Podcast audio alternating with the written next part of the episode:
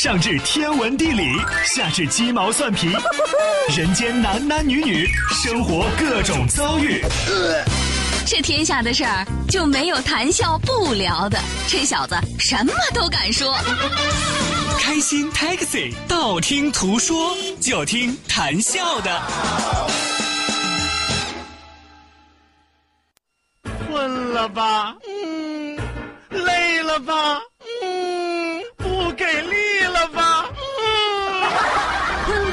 不给力了，就听谈笑呀，听开心 Taxi，道听途说。生活难免苦辣咸，谈笑陪你说甘甜。开心 Taxi，道听途说。FM 九十二点六，谈笑为你而说。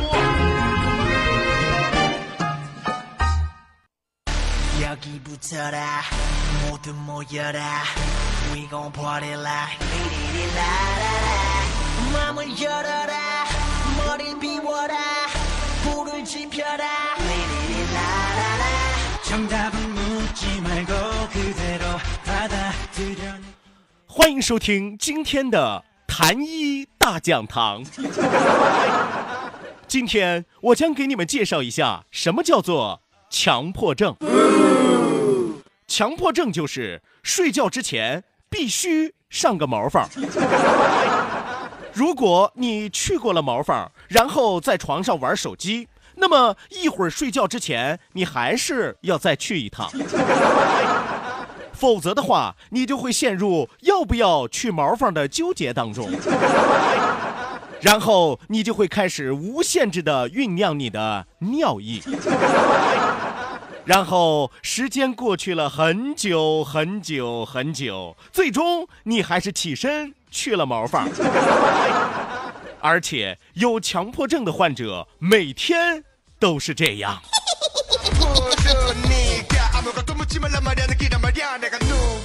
谈医大讲堂播讲完毕。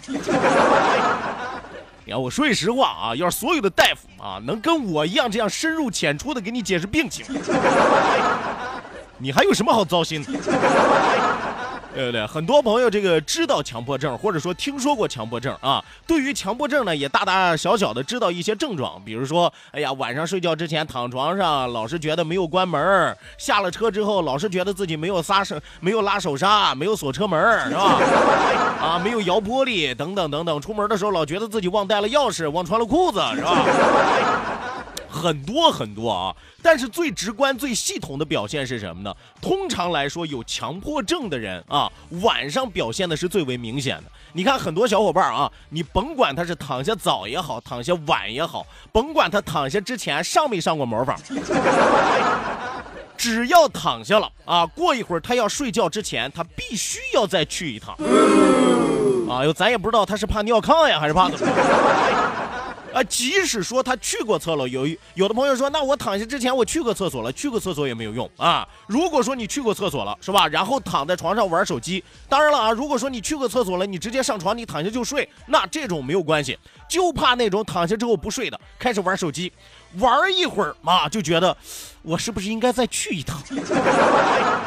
哎呀，他要是不去，我跟你说，那翻过来覆过去，他就玩不了喽，他就睡不着喽，是吧？开始陷入了纠结，我到底要不要上茅房？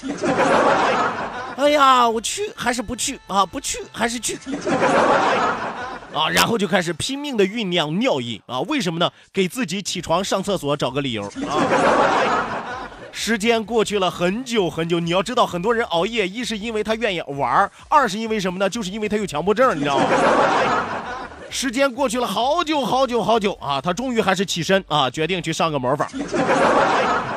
而而且我告诉大家啊，这种情况一个礼拜最少出现七趟。有朋友说那不是天天都这样啊？废话，要不然说这是一种病吗？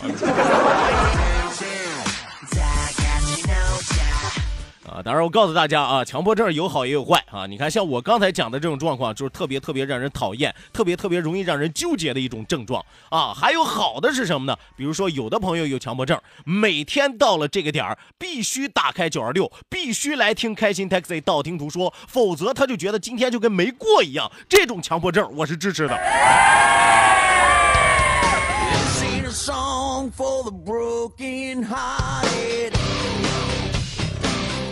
好的，那收音机前的各位亲爱的小伙伴啊，不管您有没有强迫症，都欢迎您准时走进活力调频九二点六。这一时段是正在为您直播的娱乐脱口秀《开心 Taxi》，道听途说，我是你们的老朋友谭笑笑。本节目是由仁亨利小额贷款为您独家冠名播出，贷款就找仁亨利，生活幸福又如意。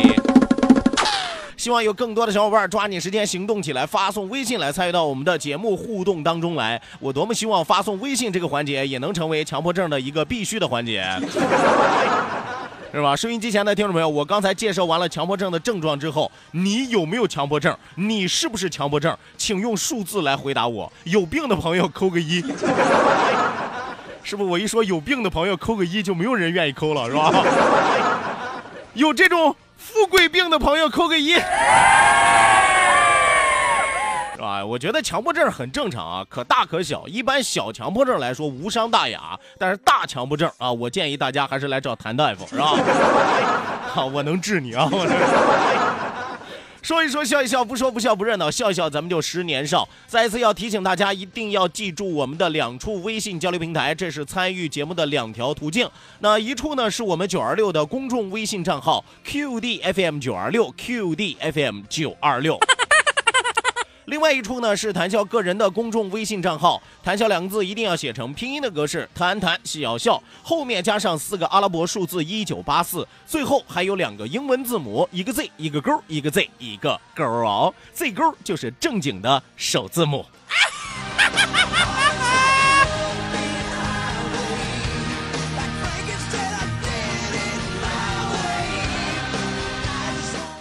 除此之外，也要提醒到收音机前的听众朋友，一定要记住我们九二六的公众微信账号 QDFM 九二六，下拉菜单有一个视频直播，点开之后别有洞天。啊，说的玄乎其玄，神乎其神的啊，其实没别的啊，就里边有个我。打开视频看广播，这是一段新传说。除此之外，我们两千人的 QQ 大群二三幺五二五七三六二三幺五二五七三六也正在为您开通。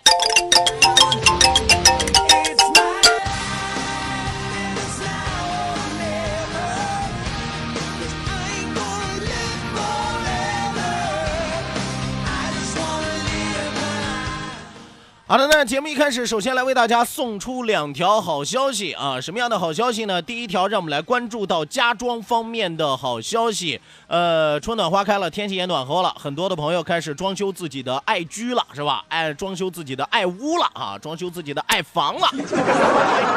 啊，当然我最喜欢的是爱巢，是吧？啊，开始要装修自己的爱巢了啊！那么我们再次为大家想要装修的小伙伴送上福利。第十四期家装团开团了，五月五号啊，五月五号，主持人可心将会带您走进七号空间装饰。七号空间装饰历经八年的沉淀，推出了极具性价比的整装产品。整装到什么程度呢？五万九千八即可全包入住。五万九千八给您一个家啊！啊，房子钱您得另付啊。我们这儿只管装修啊！五月五号全场软装半价购买，这个软装包括什么呢？有这个集成灶啊、窗帘啊、灯具啊、壁纸啊等等等等，更有十个黄金名额。这十个黄金名额了不地了，可以享受到六千六百六十元买全屋品牌家具十四件等十重大礼。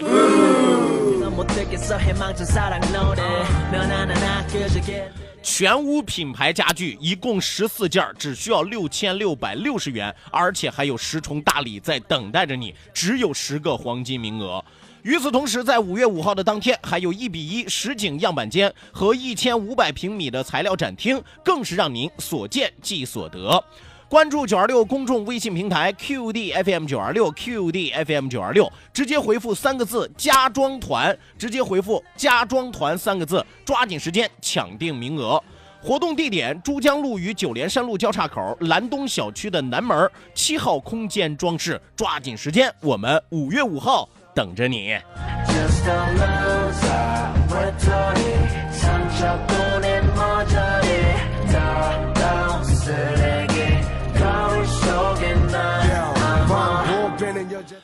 来，继续来关注到我们第二条好消息。第二条好消息是和母亲节有关系的啊！妈妈呀，烛光里的妈妈，啊，别光唱的好听，我们要看实际行动。孝敬父母不是光说光唱就可以，一定要看你的一言一行。所以说，我们在这个母亲节为您增添了一个非常不错的选择。五月十三号就是母亲节了，你给妈妈准备了什么样了的礼物了呢？慈祥的老母亲和新晋的辣妈都是家里最辛苦又是最可爱的人，在山花烂漫的季节，带他们一起留下最美的记忆，和 FM 九二六一起带着美丽妈妈自驾春游吧。五月十二号到五月十三号两天的时间，大家记好了。十二号到十三号，一个周六，一个周天，就是下个周六和下个周天两天的时间，一起去青青州的仰天山、黄花溪两日游。去到的是哪儿啊？青州啊，两个著名的景点仰天山和黄花溪。入住四星级桃花坡大酒店，还有盛大的全羊宴在等你来分享。全家欢乐总动员，马上发送“爱妈妈”三个字，一定要记住“爱妈妈”这三个字。马上发送“爱妈妈”三个字到九二六公众微信账号 QDFM 九二六报名，并且了解详情吧。抓紧时间，这次的价格也非常非常的便宜，成人呢只要五百二十块每个人，成人每个人五百二十块，七十岁以上的老人每人只要四百二十块。一米二以下的儿童不占床位的，每人一百五十块，含正餐不含早餐；占床位的，每人四百二十元。那婴儿三岁以内的，只需要交纳每人二十元的保险费。在这个母亲节，给妈妈留下难忘的记忆，给妈妈来一次温暖之旅。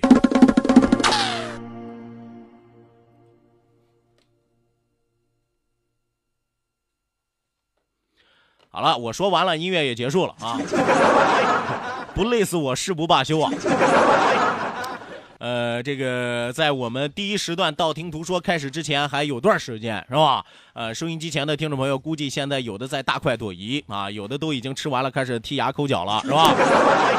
啊，没有关系啊，没有关系。今天呢，今天我继续来和大家说一说啊，关于中国古代著名的苏东坡啊，苏东坡先生是如何在吃货这条道路上一去不回头的。啊，前面我讲过很多期关于苏东坡的一些作品，他的作品当中和吃有千丝万缕的联系啊。很多朋友说，哎呀，这个提议。比较好是吧？这个创意比较新颖，一是能够让我们记住啊他的这个诗词歌赋，另外呢也能让我们拓展一下我们的新食路啊。什么叫新食路啊？就想想吃什么啊。我说句实话，我得恶心，我得啊，我估计啊，绝大多数人光记住吃了啊，诗词歌赋一点没记住。呃，今天我和大家说个有意思的啊，说这个苏东坡呀喜欢吃羊肉，喜欢到什么程度呢？呃，苏东坡曾经写过一篇叫做《与子游第四首》啊，尤其是第四首特别的明显。第四首是怎么写的呢？说惠州市井寥落啊，然犹日杀一羊，不敢与逝者争买，食主屠者买其脊骨耳，骨间亦有微肉，煮熟热鼎出，自酒中点薄盐至微，又食之，终日绝涕。得猪两得猪两于肯序之间，亦甚喜之。细书此旨遗之，虽细言，实可施用也。然此说行，则众狗不悦矣。朋友说谭笑说的什么玩意儿？古人说话写字儿就是这么费劲啊，要不然白话文是多么多么的好用，是吧？我给大家来翻译翻译，什么意思呢？啊，就说惠州这个地方呢，市井寥落啊，不是很发达。但是这个地方城镇上呢，有个习惯，就是每天杀一只羊。哎，每天杀一只羊。呃，但有有朋友说，那每天杀一只羊肯定不敢不不够卖的呀。对，不但说不够卖的，而且你不敢跟当官的争着买啊，不敢与逝者争买，是吧？你得先指挤着当官的来呀。所以说，主夫屠夫啊，主夫屠夫什么呢？你把羊脊骨给我留着。哎呀，这羊蝎子真好吃啊，是不是？那骨间亦有微肉是什么意思呢？我可以抠骨头缝里的肉吃。哎呀，我可以吸小骨髓啊，敲敲打打我能吃上一天。尤其是最后一句写的特别有意思啊，说什么呢？然此说行，则众狗不悦也。什么意思呢？就像我说的这样去吃羊蝎子，肯定是可以的。但是我吃完了之后，突然发现，为什么我家的狗高兴不起来呢？废话，你都吃的那么干净了，狗吃啥？呃，通过苏东坡吃羊蝎子，你可以发现啊，这个人有多么的爱吃，多么的会吃，多么的能吃。让生活更精彩。FM 九二点六。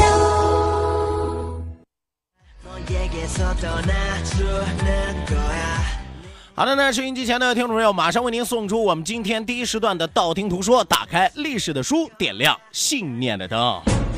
道，万法自然；听，天下大观；图，风雨无阻；说，说说说说说什么呀？到底说什么？我哪知道？听谈笑的呀。说谈笑风生，道听途说，说说道听途说。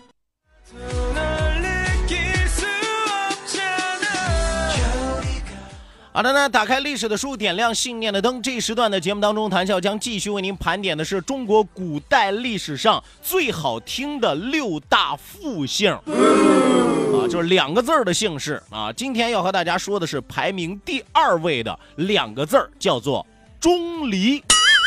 哎，一提钟离，很多的朋友估计这两年听到最多的就是郭德纲讲的丑娘娘，是吧？啊，一提钟离，想起钟离春、钟离无言来了，是吧？啊，钟离无言，钟离无糖，是吧？啊，这个钟离春啊，只不过是钟离当中的一号人物啊。关于这个姓氏，它的背景故事就多了去了。我们说钟离这个姓的源流啊，可以直接追溯到什么时候呢？春秋时代，宋微子啊，宋微子当时建立了宋国嘛，对吧？宋国的创始人是谁啊？宋微子啊，创始过人是吧？那跑了，知道吗？啊，创始人啊，那么算起来呢，是商汤的子姓的后裔。呃，由于他的始祖曾经食采于一个叫做钟离的地方啊，什么意思呢？就是说他的祖上曾经在一个地方采食儿啊，就是打猎啊，或者说找吃的，这个地方叫做钟离啊。钟离是哪儿呢？就是今天安徽省凤阳县临淮关镇东边这个地方啊，叫做钟离的地方。所以呢，子孙才会以邑为氏啊。什么叫做以邑为氏？邑就是城市的意思，城镇的意思。说白了就是以地名当做自己的姓氏啊。古代人真任性，是吧？是吧？你就举个简单的例子，是吧？你天天呃，你在武汉啊，你在武汉找吃的，是吧？后来找来找去，去的次数多了，说干脆啊，咱姓武汉吧，啊，咱姓武汉啊，那叫什么呢？我我们叫武汉鸭脖，是吧？啊，虽然是个玩笑，但意思是这个意思啊，叫做以义为氏。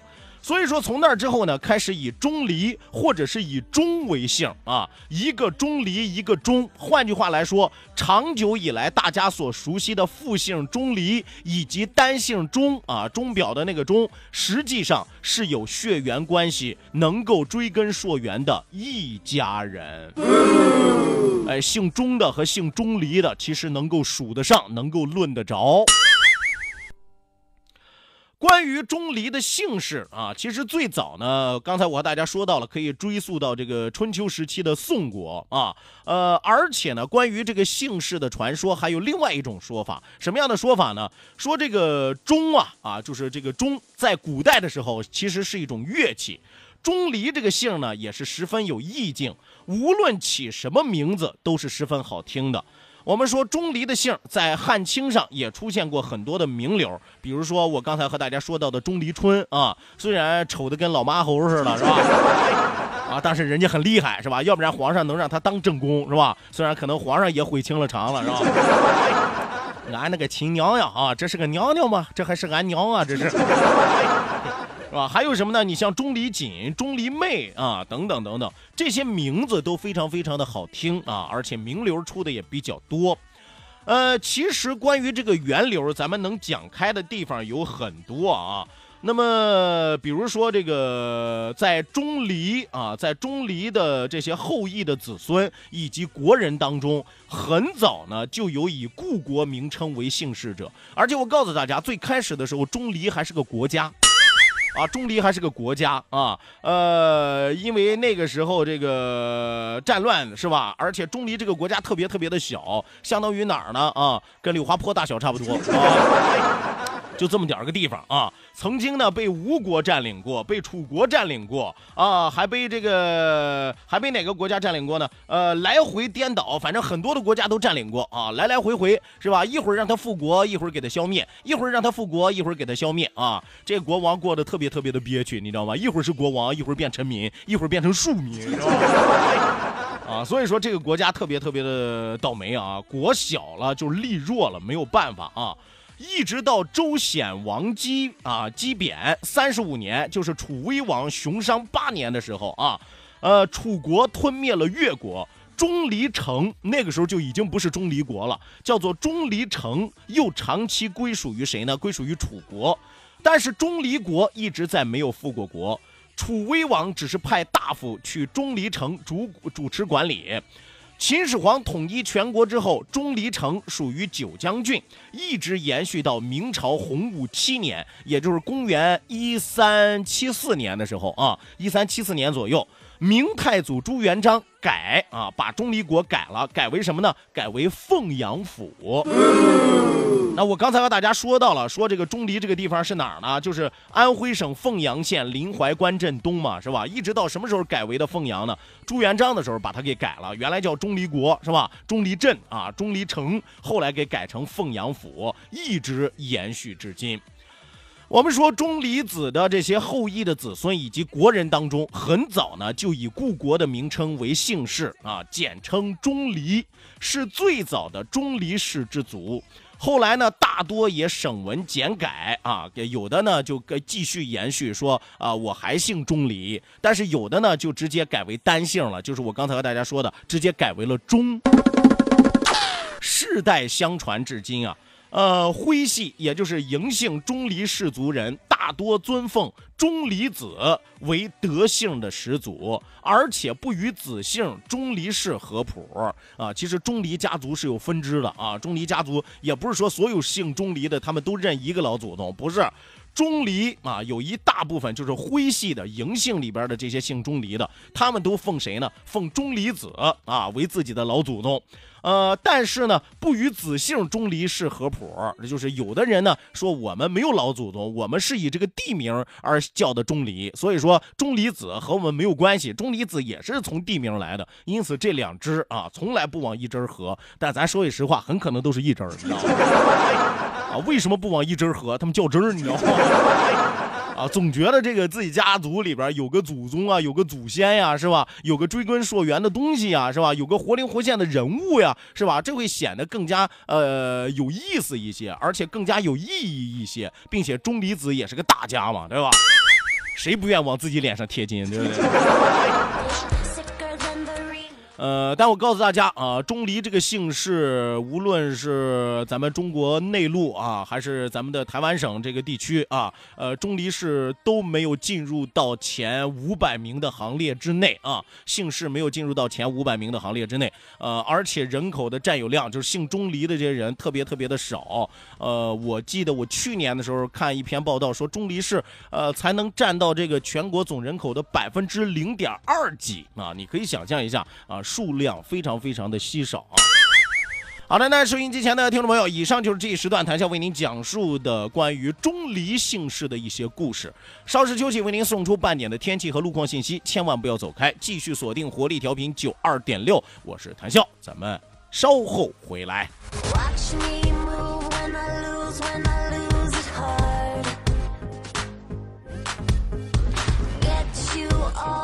touch dancing in the dark